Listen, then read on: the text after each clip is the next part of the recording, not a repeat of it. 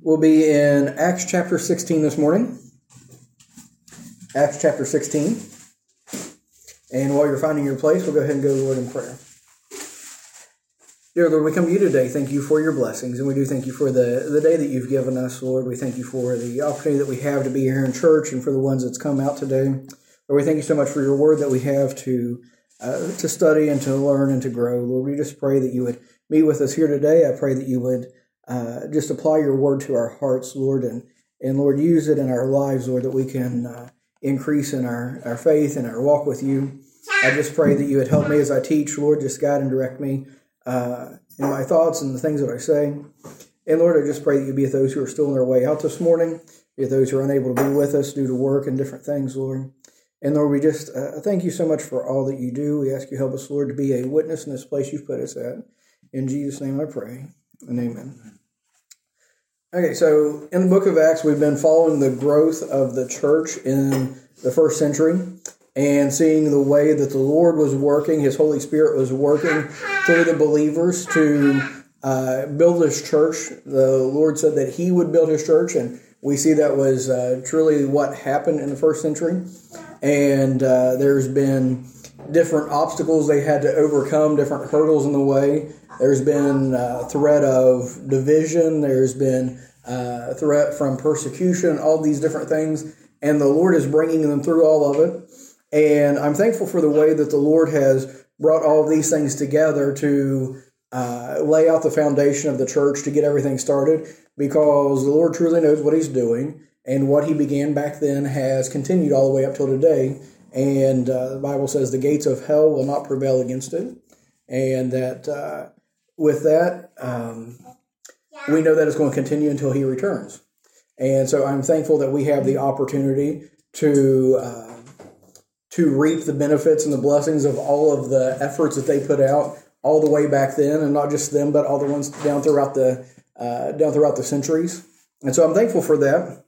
But anyway, what we've been looking at in Acts in the past couple of weeks is um, the the Judaizers, the ones who were uh, teaching that the Gentiles had to become Jews, and that the Gentiles had to uh, keep the law, had to keep all of the, the feasts, the festivals, the dietary restrictions, all of those things in order to either be saved or remain saved. Uh, that was creeping into the church. It was a threat to the church, and it was something that had to be dealt with and dealt with swiftly. Because if not, it was going to be a false doctrine that was going to, to take root and threaten um, the very existence of the church. Because we know that we are saved by we are saved by faith not by our works. And they were trying to, all the way at that very beginning, they were trying to bring works in as a uh, as an ingredient in salvation. And so, from the very beginning of Christianity, man has tried to front load it, if you will, with works as a uh, necessity for salvation. And they took care of that back then. We've looked at that. But it's something that still persists up to this day. Religions all around this world, different denominations, are still trying to base salvation or the keeping of our salvation on the works that we do, on trying to keep to a set of rules, a set of rituals, or uh, some sort of ceremonies or something like that as a basis for our salvation. But we see that that was dealt with all the way back then. We saw where uh, Paul and Barnabas took it to uh, Jerusalem to the apostles and the elders uh, to get a consensus, if you will, to get some guidance on this, to get it settled uh, before it became a big problem. And they settled it, and it should have been once and for all that the Gentiles weren't required to keep the laws, they weren't required to do any of those things, that they were saved by grace through faith, and uh, that was the end of it. And so what we what we looked at last week um, is the the letter that they sent out to the Gentile churches and how they didn't load on them anything uh, anything difficult. They said you're basically they said that you're saved and you're saved by faith alone, saved by grace, and um, the only things that we ask of you is these simple things that would be a stumbling block, a hindrance uh, to the unity of the church. Abstain from things offered to idols, from blood, uh, from fornication, right? And so if you do these things, you shall do well. And so what we talked about in that is for a new believer, whenever they come to Christ, we don't immediately, or well, maybe I shouldn't even say immediately, we don't come to them and say, okay, congratulations, you're saved, now do all of these things. There might be a couple things that we have to deal with up front if they are living in adultery or fornication. That might be something that we have to uh, approach immediately. If they are living an immoral lifestyle in some way, you might have to say, okay, uh, the way that you're living these things are not um, are not right. It's something that goes against Scripture, and so we need to work on this. But uh, above and beyond that, we're not coming to them and saying, okay, now that you're a Christian, you do all these things. What you do is uh, you begin the discipleship journey. We talked about that a little bit last week. And what discipleship was meant to be was them learning about Christ through His Word, through fellowship with uh, the church and with other Christians. And as they learn about Christ, as they learn His Word, the Holy Spirit applies it to their heart. He transforms them, He changes them. And through that, they become what God wants them to be, not what we want them to be or what uh, religion wants them to be. God transforms them into what He wants them to be. Okay? We went from there and we uh, uh, looked at Paul and Barnabas and their uh, their disagreement. Okay? And so there's kind of a comparison here, maybe not a maybe it's not a comparison. But anyway, there's a lesson for us nonetheless. Uh, whenever it came to a doctrinal issue, whenever it came to something in regards to salvation of the believers, uh, they dealt with it immediately. They took care of it right away. They said, "This is important. We need to deal with this. We need to work this out. We need to bring it to a uh, a conclusion." But whenever Paul and Barnabas had a disagreement, uh, what was their disagreement over? Taking Mark along. Okay, so Barnabas wanted to take Mark. Paul said, "No, he abandoned us once. I'm not taking the chance again." And we looked at different things, different reasons why there was a disagreement there. But ultimately, I believe that neither man was wrong. They had two different opinions, they had two different ways of looking at things, but they had good reasons behind it. They were fully convinced they were doing the best they could with the information that they had. And so they didn't come to an agreement, but they chose to part from one another peacefully. They didn't slander one another. They there wasn't hard feelings and bitterness. They just said, okay, if we can't see eye to eye on this, then for this time we're going to go separate directions. And they did that. And sometimes there's there's space for us as Christians to do that. Whenever uh, whenever we can't come to a uh, an agreement on something, it doesn't mean that one person has to sway. It doesn't mean that in our pride we demand the other person see it our way or to conform to our way of thinking, or that we lack humility because we won't adopt someone else's point of view. Because we can be thoroughly convinced in our own mind, we can have uh, good reasons behind it, even biblical reasons behind it, and still see things differently.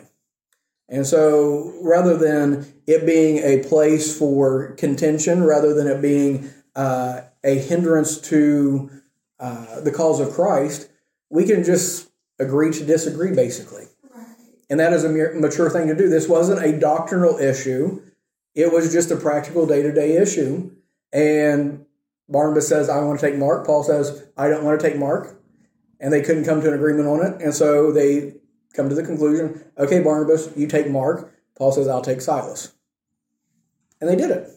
They continued serving the Lord. They continued uh, being a blessing to the church and uh, discipling other believers and all. And the Lord used even this division, even this disagreement they had, the Lord used it to cause the gospel to go forward and churches to be strengthened. And so, in the end, even though it was an uncomfortable situation, even though it may not have been the optimal thing, God still used it, right? Okay, so this week, what we're going to be doing in chapter number 16, we're going to leave Barnabas behind. And Barnabas, actually, we're not leaving him behind, we're just sending him off in a different direction. And he kind of fades off the pages of, of Scripture. It doesn't mean that Barnabas quit, it doesn't mean that he was doing nothing. It's just that Paul is going to be the center of uh, attention for a while. Okay?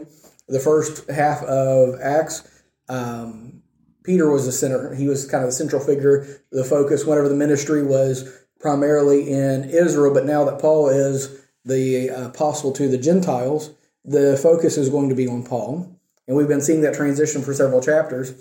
And uh, even through his first missionary journey, it went from Barnabas being kind of the central figure, the, the leader of the ministry there in Antioch, to Paul comes in and he kind of takes over.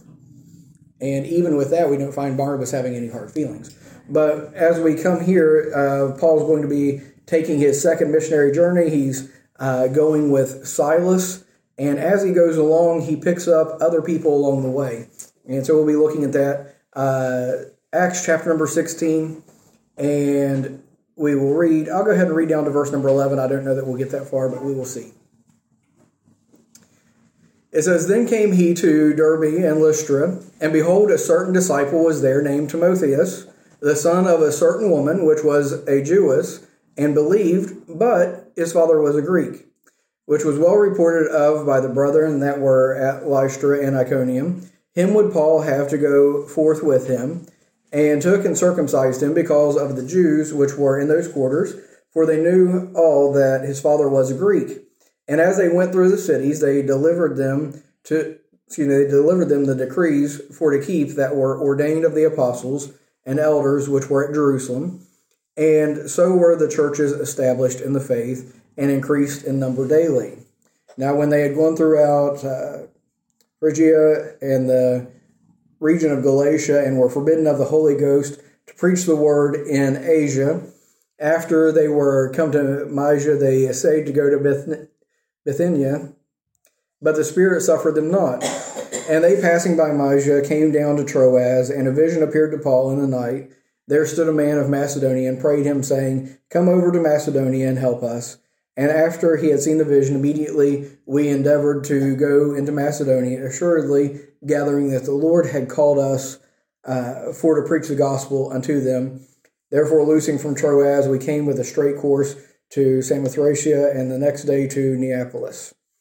And so, as we look at this passage, we find that Paul is covering a lot of ground. He is he's going a, a, a great distance, but the first focus of this chapter, uh, as Paul is going backward, back through where him and Barnabas had went on the first journey. We remember he he left uh, Israel. If you're familiar at all with the the lay of the land with maps and stuff from back there, he left Israel, uh, went across the Mediterranean a little ways. Uh, there was a little island there. That's where uh, Barnabas was from. They stopped off there for a while. They went from there on up into the region around just above the Mediterranean, circled back through the region of Galatia, and then back down to uh, back down to Israel.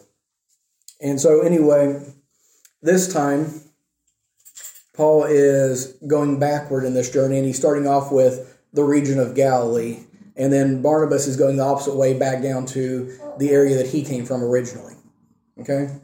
And so they came to Derbe and Lystra. We remember those from our past studies. That's where um, where Paul was stoned and left for dead. Remember, they, they took him outside. The, first, they wanted to worship him. Said, uh, The gods have come down to us, right? And so after he forbade them to worship him, the Jews came in, started stirring them up against him. They took him out of the city. They stoned him with stones. They thought that he was dead. And after a little while, he shook the rocks off of himself, stood up, went back to someone's house, stayed the night, and the next day he departed to the next city. Remember all that, right? And so he is going back to the place where they tried to kill him. And some would say that they actually succeeded in killing him and the Lord resurrected him. We don't know for sure.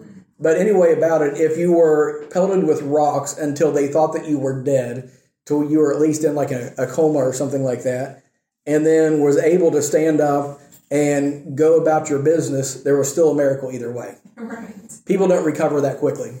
I mean, if you've just had a tumble and uh, get a little bit banged up, a little bit bruised, you're not feeling like taking a long journey the next day, right? And so, either way, there was a miracle that was wrought there. But still, Paul is going back to this area where he was mistreated, where he was abused because of his love for the believers. And as he's coming back here, he's actually being uh, rewarded in a way for his efforts and for his faith because whenever he comes back to this area, Maybe he's a little bit nervous because he is a human being, right? Sometimes we lift Paul up to almost super spiritual level, don't we? Because of the works that God did through him. But he was a human being. He was just like you and me. He had the same fears, the same concerns, the same uh, same issues that we do. And so there was fear, no doubt, in his mind and his heart whenever he's coming back to this area and he's wondering, okay, what's going to happen this time? What am I going to find whenever I come back here? Uh, one of the reasons he's going back through here originally, uh, anyway, is that he wants to strengthen the, the believers, strengthen the churches throughout that area, right?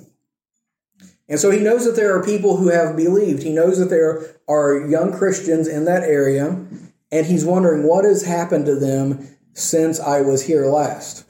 Now, think about this for just a minute. This is Paul's first time doing this.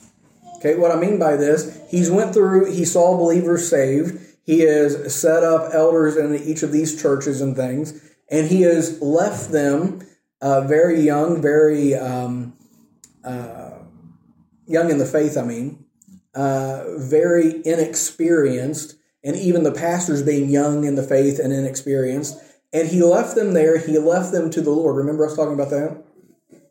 And he went on, moved to the next place, the next place, next place, ended up in Jerusalem. He ended up in Antioch for a good while.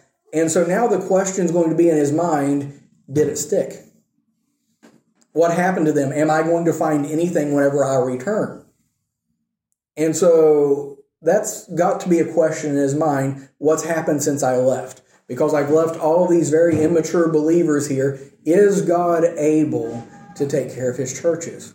And so as he comes to this area, he finds that there are still churches there, that there are still believers there, and that they are growing in the faith.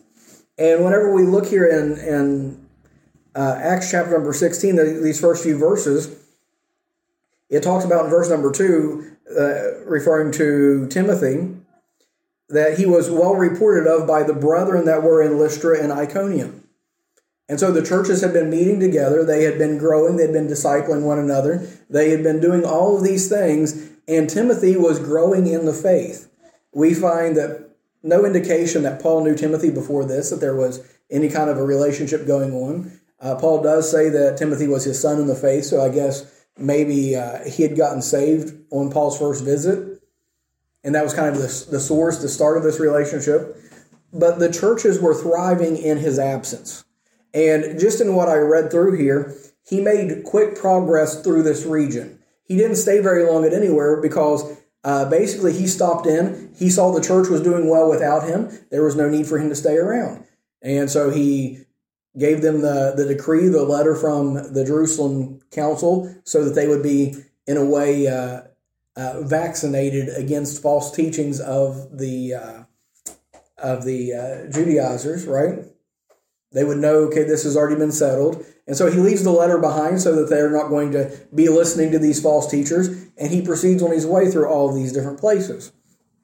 But coming back to uh, Paul meeting up with Timothy here in Lystra and Derbe I said that this is going to be encouraging to him because the churches are thriving, but not only that, in the very place where they tried to kill him, there's a church that's thriving. And not just a church that's thriving, there is a young man there who is very promising.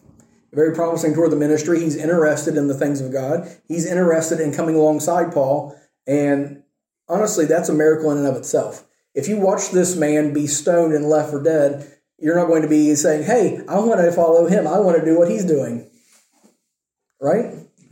That's not going to be your immediate reaction. If if you witness that happening, you're going to say, okay, uh, mental note, I don't want to follow that guy around because that will happen to me, right? But instead, Timothy says, I get what he's doing. I'm interested in what he's doing. And so, as he's following Paul around, as he's uh, interested in hearing all the stories as he is soaking up uh, all that Paul is teaching like a sponge. Paul has a heart for this man. He wants to see him growing in the faith. He wants to see the Lord use him. And there is something that takes place. is not necessarily directly recorded in Scripture, but it's something that we can see coming together. And it's this, this partnering that takes place. Okay? Uh, he has a desire to go. Everyone around says, hey, that seems like a smart fit. Timothy has been growing. He is faithful. He is solid. I think that he would be an asset to your ministry. And Paul looks at Timothy and he says, I think he would be as well.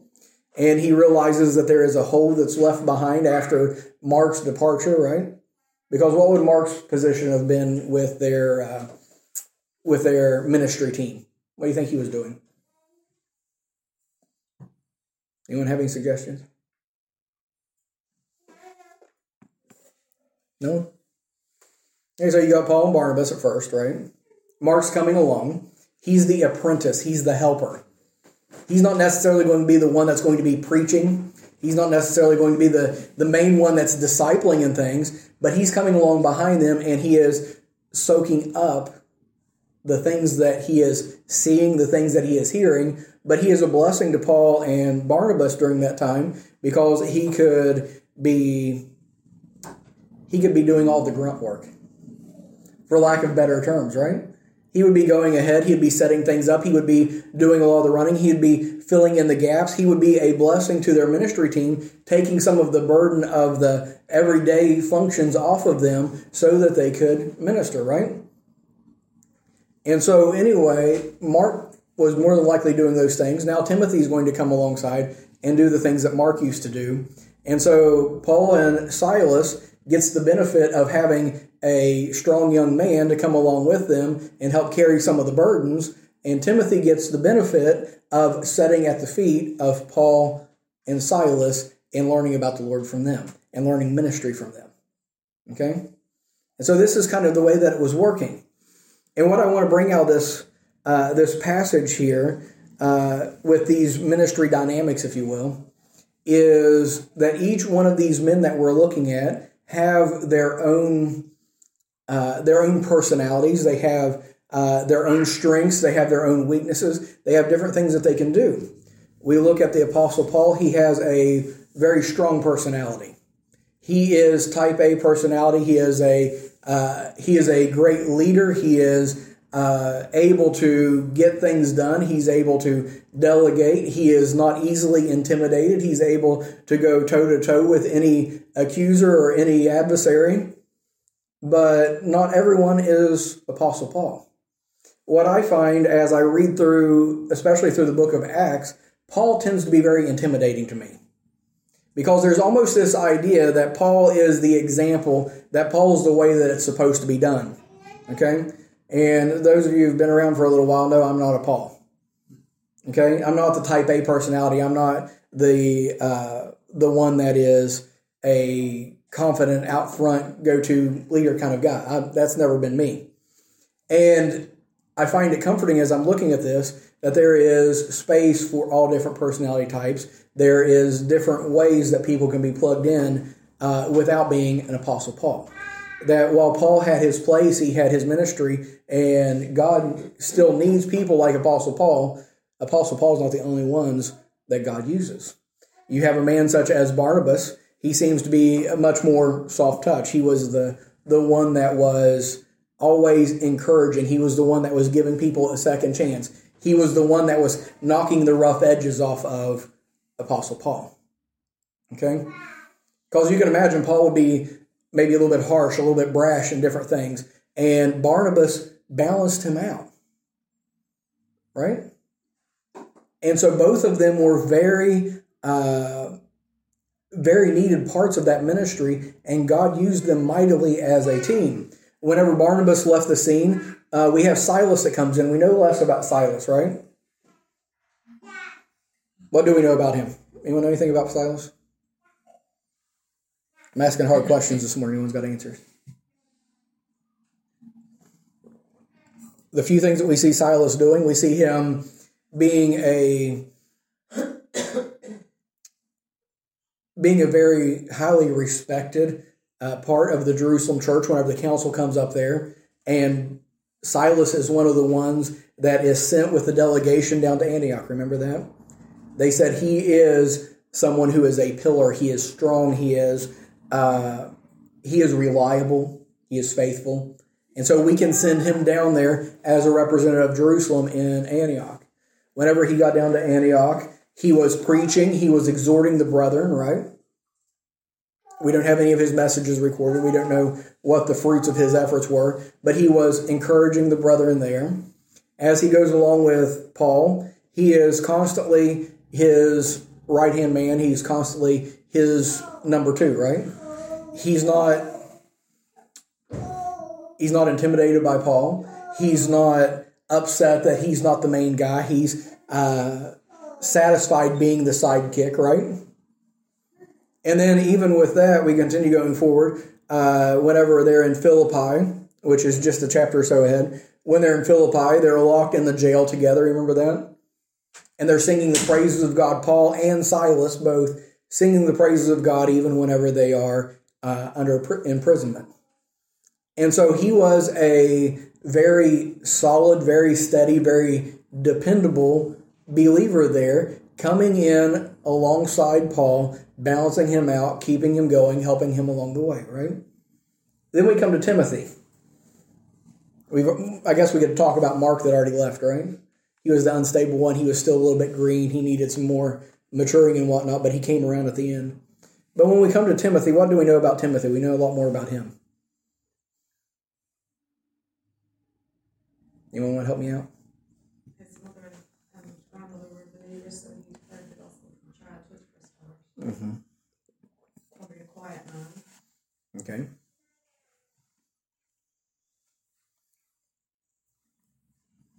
Uh, Paul Gerson in his letters not be so timid. Mm-hmm. Okay. You know, one of the things that Paul says, let no man despise thy youth, right? So he was a young man. He was prone to timidity, maybe insecurity, right? He would would have been one of the quiet ones. He would have been not forceful like Paul, right? But he was steady and he was dependable because what we find Paul continuing to to do after he disciples Timothy for a long time, after Timothy comes alongside of him as his apprentice and learns from Apostle Paul, and he grows in his knowledge and his understanding of scriptures, and he's rooted and grounded in the faith. Uh, Paul comes into the the village, to the city, to the town, whatever. Paul comes in, he preaches, he sees people saved, he gives them a very light foundation in the faith, right? And then he turns it over to Timothy. See, Paul is the evangelist. He's the one that goes, he wins the souls. Timothy is the one that disciples, nurtures, and grows them. And we see that happening repeatedly that Paul starts a church, hands it over to Timothy, and says, Okay, I got him to the Lord. Now you teach him about him. Right? And so Timothy is put in that position to where he is able to shepherd them. He's able to care for them. And so he's really got much more of a shepherd's heart for these people. And he's able to come into even at times, he's sent to uh, Corinth whenever there is division, there is strife. And it's not Paul that comes in uh, like a whirlwind to set things straight and to beat up on him a little bit. He sends Timothy in there to bring reconciliation, to bring uh, to bring unity back to those believers. And so Timothy takes this place and is a central part, he's an integral part to Paul's ministry there. Because what would happen if Paul didn't have Timothy to come in after him and to get things established, to get a good foundation laid, to set things in order after Paul wins a bunch of people to the Lord? We don't find Paul being the type to stay in one place for very long, for him to spend a lot of time actually building on the foundation that he lays. He's got men that come in behind him that do that, and they complement one another.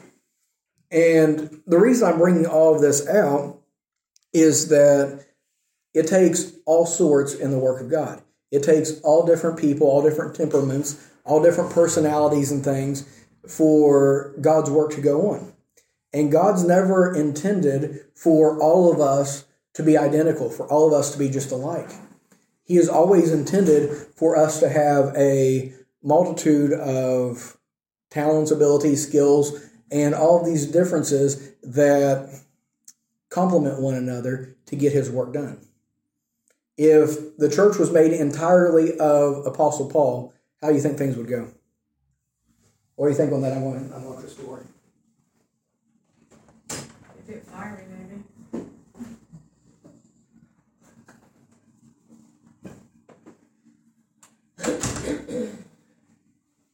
It'd be a little bit intense, wouldn't it? Everyone was Paul. Uh, has anyone heard the uh, the old expression "too many chiefs and not enough Indians"?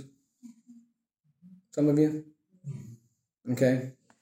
You've probably worked in places that were that way. Everybody wanted to be the boss. No one wanted to be the the worker. Everyone thought they were in charge, and it wouldn't work out too well, right? What I find is I'm looking through the the New Testament. I find uh, a few Pauls and a bunch of Barnabases and Silases and Timothys and even Marks going along the way. Now, the attention usually comes to the ones like Paul, and that's what we find throughout the New Testament, right? But the other guys tend to, to tend to be satisfied to be working in the shadows, being in the places of less prominence. Uh, they don't get near as much spotlight. They don't get as much attention. They don't get as much ink on the paper. But it would all fall apart if it wasn't for them, right? Turn over with me to 1 Corinthians chapter 12.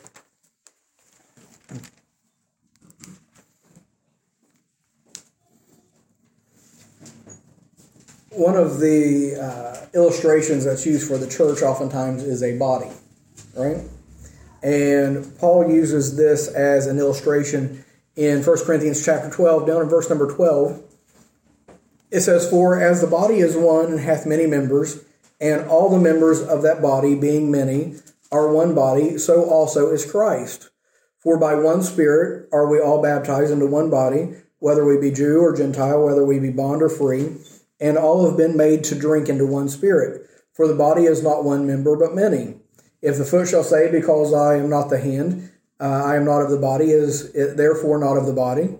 And if the ear shall say, Because I am not the eye, I am not of the body, is it therefore not of the body? If the whole body were an eye, and I think that that'd be kind of weird, wouldn't it?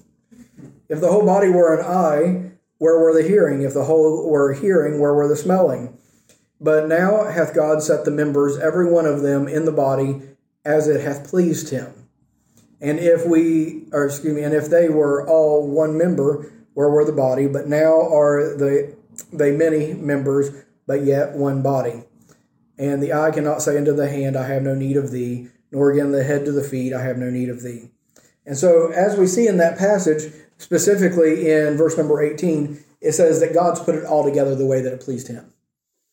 God, in his wisdom and his knowledge, formed a body, and he knew how many arms we needed. He knew how many fingers, how many toes, how many eyes, how many ears. He knew the way that he wanted it all put together, and it works pretty well, doesn't it? The human body is a is an engineering marvel, if you will and it works well. It performs the task that He has set for it to do. Same thing happens within the body of Christ. God has determined and put together as it pleases Him all of these different members into one body so that they work together and work well.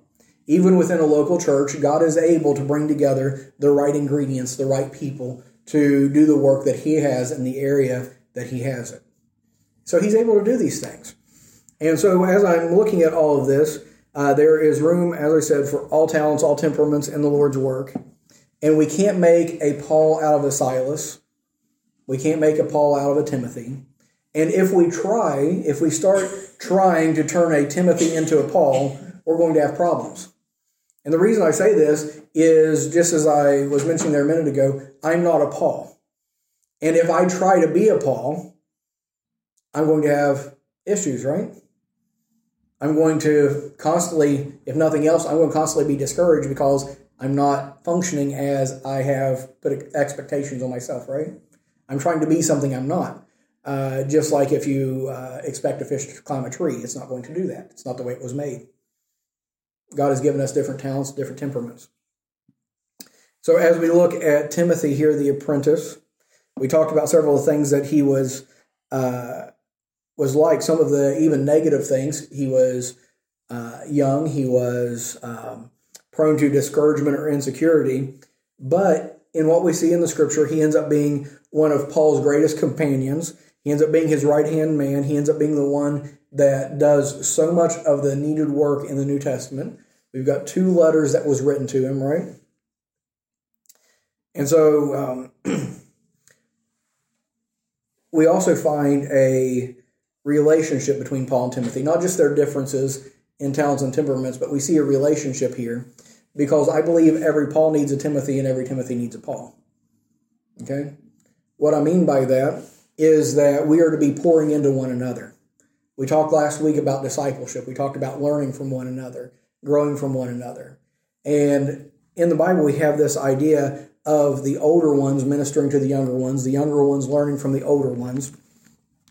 I've got a couple references written down here, but I'm forgetting which one's which.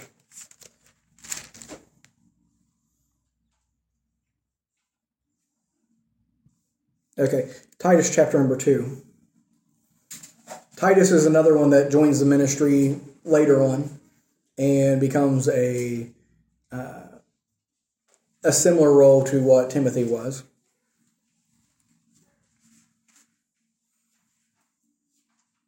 Titus chapter 2, verse number 1, it says, But speak thou the things which become sound doctrine, that the aged men be sober, grave, temperate, sound in faith, in charity, in patience.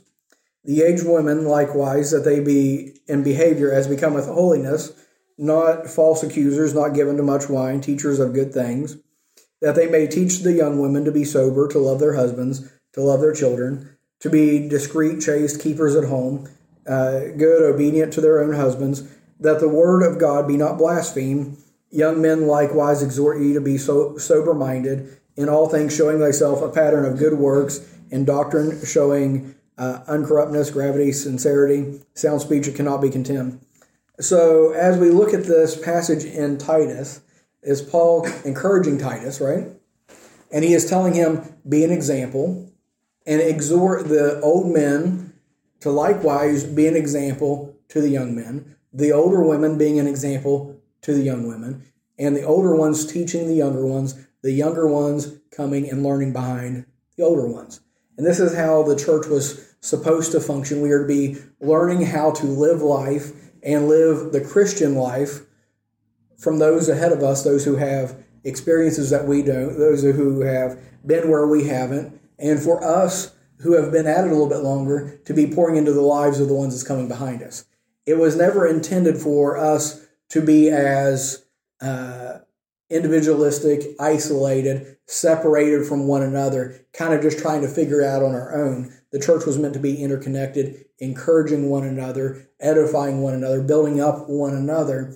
And we find this relationship going on between Paul and Timothy. Now, I I mentioned there a while ago that Paul was benefiting from Timothy's presence and Timothy was benefiting from Paul's presence.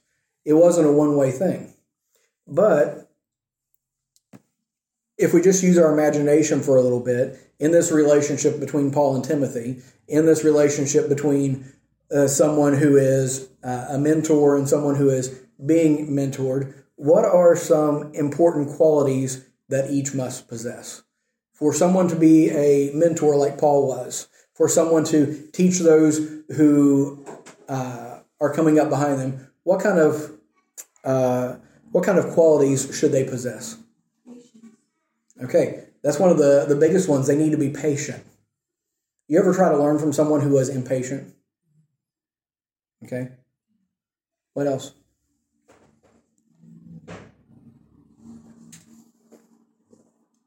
Maybe we should have had more coffee first.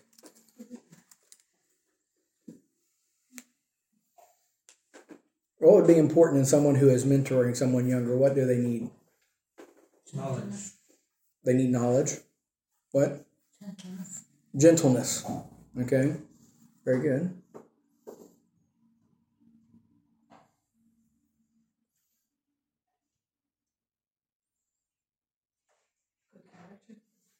Okay. Good character. Humility. Those would all be good things, right? Even that passage that we looked at in Titus chapter 2, it went through how the old men were to present themselves, right? So, in a way, I kind of gave you the answer earlier. I just didn't tell you that. Right? But think about it here. There are plenty of young people out there now who are looking for some sort of leadership. They're looking for someone to help them, someone to guide them, right? Uh, and there is a a famine, if you will, a dearth of that happening today. especially in the world which we live in, where there is uh, broken homes and uh, there is parents missing from the home and things like that. There is a void in those relationships where God had intended for the children to be learning in the home from the parents and learn the things of life from them. But it's not just within the home, it's, as I said, it's within the church as well. And so there is a need for people who are understanding, people who are experienced, people who are patient, who can be humble. Here's a big one approachable, right? That are willing to. Uh, to invest in the lives of those who are struggling behind them. Okay? Now let's turn it around the other way. For someone to be mentored, for them to learn, for them to be discipled, what is necessary? What are some qualities that they need to have? That's one of the biggest ones, right? To be teachable. We come back to humility again, right? And so, someone who already thinks that they know it all, isn't that like the uh, the stereotype for uh, kids and teenagers. They know it all. They they're not willing to listen. They're not teachable. And so if someone's unwilling to be taught, doesn't matter how much patience the older guy has or the older lady has, if the younger one is not teachable, then there's no way you can invest in them, right? There needs to be humility, there needs to be a teachableness there needs to be a desire, right? There needs to be a level of respect there.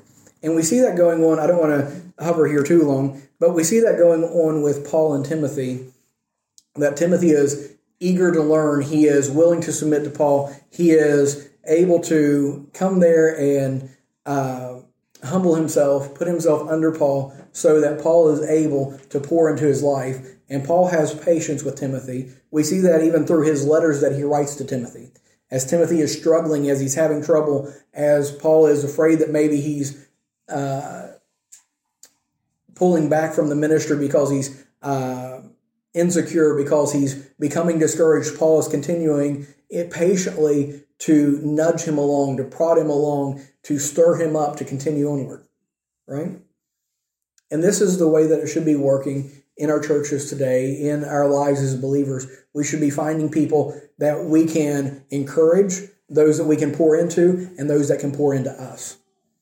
And I don't believe there's a place for us to stop being taught and being under someone ahead of us, or we should always have someone before and someone behind. Does that make sense?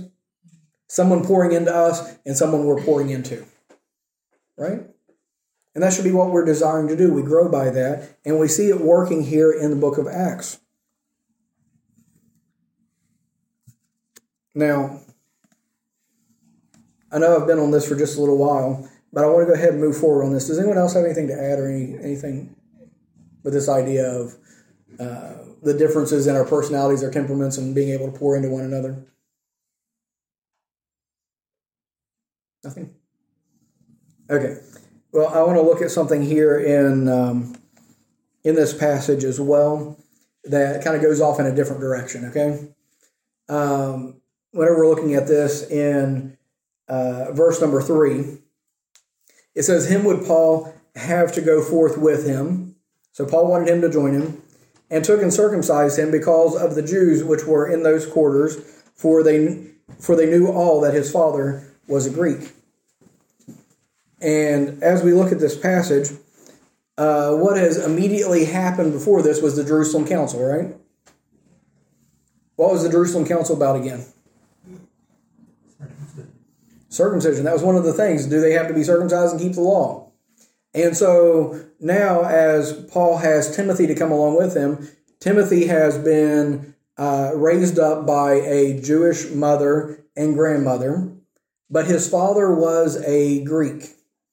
And whenever it says that he was a Greek, that means that he didn't become a Jew. It wasn't that he was a Greek that had converted to Judaism, then he would have been considered a Jew. But he was a Greek. He was still outside of the, the Jewish faith.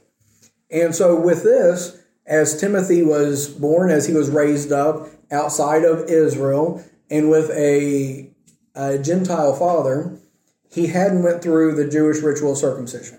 Though his parents were, or though his mom and his grandmother were devout Jews, his dad wasn't. So he didn't go through this ritual. And as he is getting ready to go on the road with Paul, where is Paul's first port of call always? Anytime that he went anywhere, where was the first place he went? Was it? He went to the synagogue. He went amongst the Jews. And it says that the, the Jews of that quarter knew that Timothy's father was Greek. We find later on with Titus that they spy out his liberty. In other words, they are checking to see if he has conformed to this ritual. Okay? That's that's extremely nosy. Okay? That's invasive. That's invasion of privacy, right? But they would do that. And what I'm getting at with this is as Paul is constantly going, interacting with the Jews first, he's bringing along a half Jew, a half Gentile in Timothy. Then the Jews are going to be offended by this man who was born and raised as a Jew but had rejected Judaism, and it was going to become a stumbling block, a hindrance to the gospel. Okay? So, what we find is that Paul and Timothy, and I don't believe that Paul forced Timothy into this, but Paul and Timothy decided for the cause of Christ, for the sake of effectiveness of our ministry, this is something that we could go ahead and subject you to so that we can be more effective. So, Paul and Timothy, they're not doing this because Timothy had to do it not doing it because God required it, but they are doing this so as not to be a stumbling block. They're doing this so as not to cause offense. They're doing this so that they can be more effective in reaching fellow Jews, right? And so it's interesting to me, it's a lesson for us because, especially today, we like to look at uh, our rights, our freedoms, our. Um, our abilities that we can have, okay? we don't like the idea of doing anything because of other people. We want to be able to to express our freedom to its fullest, right? Especially with me coming from America. Americans are definitely that way. Not so much here, maybe. But what Paul and Paul and Timothy are doing, they're looking at this and they're evaluating what is going to be most beneficial to other people. They're thinking of others before themselves. You think Timothy was just like, yeah, set me up for this. I want to I want to have this done to me. It wouldn't have been something pleasant. It wouldn't have been something nice for him, but he says, I'm willing to go through this unpleasant thing if it means that other people are more likely to get saved, if it's going to make me more effective in reaching other people, if it's going to take a stumbling block out from between me and them. And so that's why they submit to this, why, why Timothy submits to this because of their desire for others to be saved, for them to be other minded. Uh, let's turn over to 1 Corinthians. There's a few few passages I want to look here. And hopefully you're following along with me. Or understanding at least what I'm what I'm trying to bring forth here. For, so 1 Corinthians chapter number 9 is where we'll start out at. Verse number 19.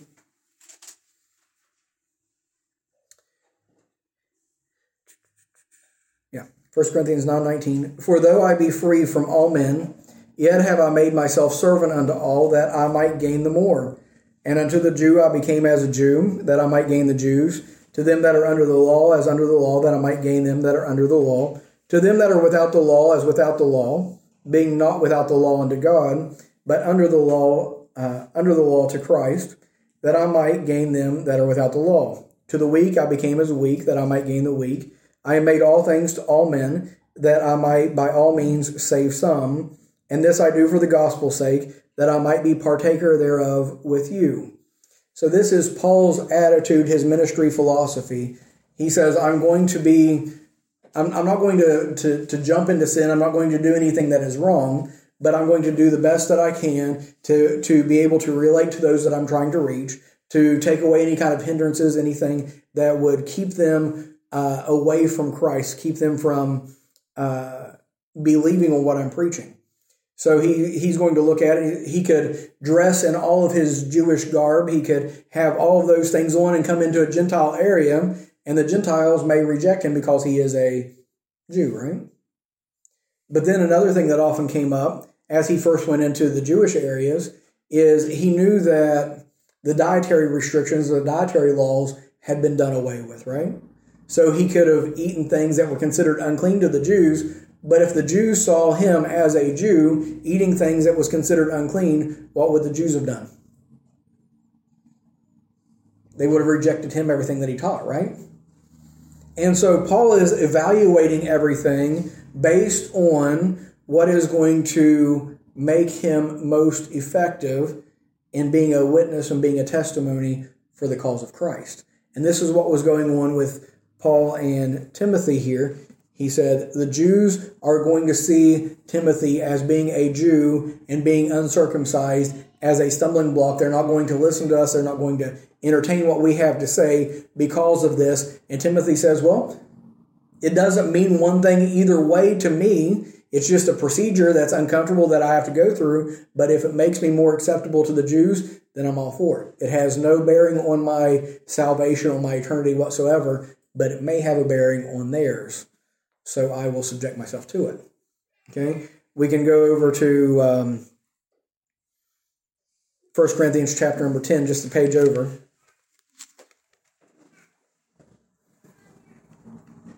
Verse number 23. It says, All things are lawful for me, but all things are not expedient. All things are lawful for me, but all things edify not. Let no man seek his own, but every man another's wealth. So this is still getting into his his ministry philosophy here. He says, "There's lots of things that I'm able to do, but how does it affect my ability to be a testimony, to be a witness for Christ?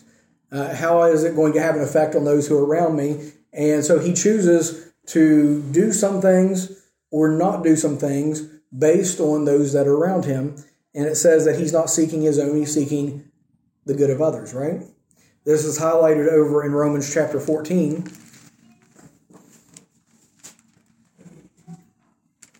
Verse number 13. And this comes back to the thing with, with meat. It says, Let us not therefore judge one another any more, but judge this rather, that no man put a stumbling block or an occasion to fall in his brother's way.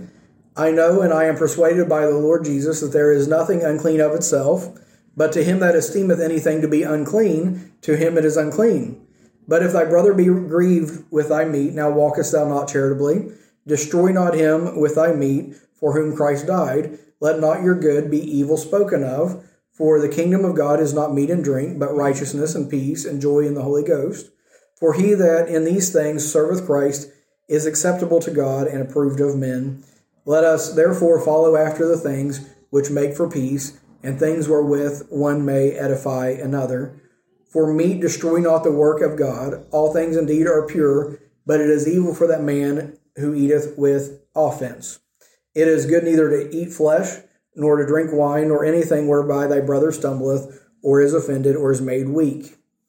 Uh, so, as we look at that passage, he is using meat as an example, and he says, I am going to elevate the gospel, the cause of Christ, to being of supreme importance. It's more important than me being able to indulge in some uh, fleshly pleasures.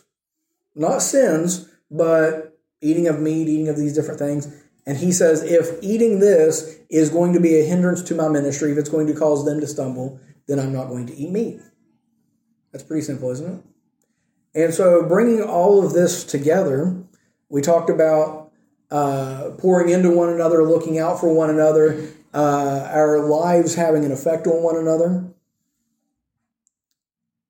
If we go all the way back to the book of Genesis, whenever Cain slew Abel and God came and looked for Abel and he asked Cain, he says, Where is your brother? What did Cain say?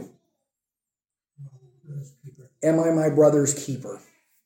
And that's a a very famous statement from Scripture. Everybody lost or saved, it seems like, knows that passage, and they usually throw it out as if it is something spiritual or something good. But it's coming from the lips of Cain that mur- just murdered his brother, right? And so it tells us a lot about the spirituality of that statement. Because as we go through the scriptures, we find that we are indeed our brother's keeper. That there is this idea of how important our relationship with fellow believers is, as well as our relationship with the lost, and living our lives intentionally so that we may benefit others. Living our lives intentionally to be a blessing to others, to build up, to edify others, and to be a witness and a testimony to those who don't know Christ, so that by knowing us, they can come to know Him. Okay? And so, in looking at Timothy with this matter of circumcision, Timothy says if it's going to make us more effective, if it's going to help us in being a witness, then I'll partake of it. I'll do it. Now, I've got to say on the opposite end of this, okay, to kind of counterbalance this. Does this mean that we have to constantly live in fear of what the brethren think? No. It doesn't mean that we have to curtail everything just because someone says I'm offended. That's kind of like the, the culture that we're in today, isn't it? Offense trumps everything. But that's not what we find. We find balancing it out. We talked about Titus earlier, right? And in Galatians chapter 2 and verse 3, as Paul's writing to this region, the same region that he's in right now, he says that he didn't feel like he needed to have Titus circumcised because Titus was a Gentile. And what message would that have sent to the Gentiles if he required Titus to be circumcised? Yeah, so it, it undoes what the Jerusalem Council did, right? And so to balance it out, he says, okay, we're going to uh, do things that may be uncomfortable or inconvenient so that we may be more effective in winning people, but we aren't going to bow to the whim of the religious guys just to please them if it's going to be a hindrance to others, right? And so we make these decisions in life based upon biblical principles, based on our effectiveness in being a light and being a witness. But there is always balance in Scripture, right? So, Timothy, there was good reasons for him to go ahead and subject himself to this. But for Titus, he didn't do it because it would cause more harm than it would good, right? But all the way through this, uh, the main thing I want us to get get from this passage is that our lives are meant to affect one another. The way that we live and the people who we listen to and the people that we pour into is going to have a much larger impact on the world that we're in than what we understand. Our lives that God has given us are for the purpose of making an impact on this world for the cause of Christ. Okay? Whenever he refers to us as the body of Christ, whenever he says that we are his members, we are what he works through in this world today. And so the way that we live, our attitude toward others, our attitude toward the things of this life are going to have the largest impact for the cause of Christ. And so I guess the the the final thing to bring out here is the world's philosophy is that we are to focus on self, right? Do what makes you feel good, do what you want to do, do what you enjoy, and who cares what anybody else thinks? Isn't that the world's philosophy? And we find that that's completely the opposite of what we see in Scripture. Jesus is our ultimate example and we find that he was willing to be the servant of all. That he was willing to come down from the glories of heaven, to come down to this earth and subject himself to being confined to a human body, to be confined to all of these uh, discomforts. So that he had no place to lay his head. He slept under the stars. He knew what it was like to be hungry. He knew what pain was like. No doubt, all the walking he did, he got blisters, he got sick, he got all those different things. And then ultimately, he was rejected by people, he was abused by people, and he was crucified, gave his life, and was buried, rose again the third. All these things that Jesus did, why did he do all of that? for us. For God so loved the world, right? And so as we look at this as Christians, if we could get our, our attention on this and instead of on ourselves, instead of what we want, and instead of being inward minded, instead of being self uh, self absorbed, see that we are here to minister, to serve. We are here to be a blessing. We are here to give and to receive, to grow, to witness, to bring people to Christ and bring them up in Christ. And it's not mechanical, it's not ceremonial, it's not uh, not these kind of, but it's organic. It is us living life together, us, as I said, pouring into one another, receiving one another, cons- uh, considering one another all throughout our lives so that we can build up the body of Christ. Right? So, does anyone have any questions, any comments on what we've looked at this morning?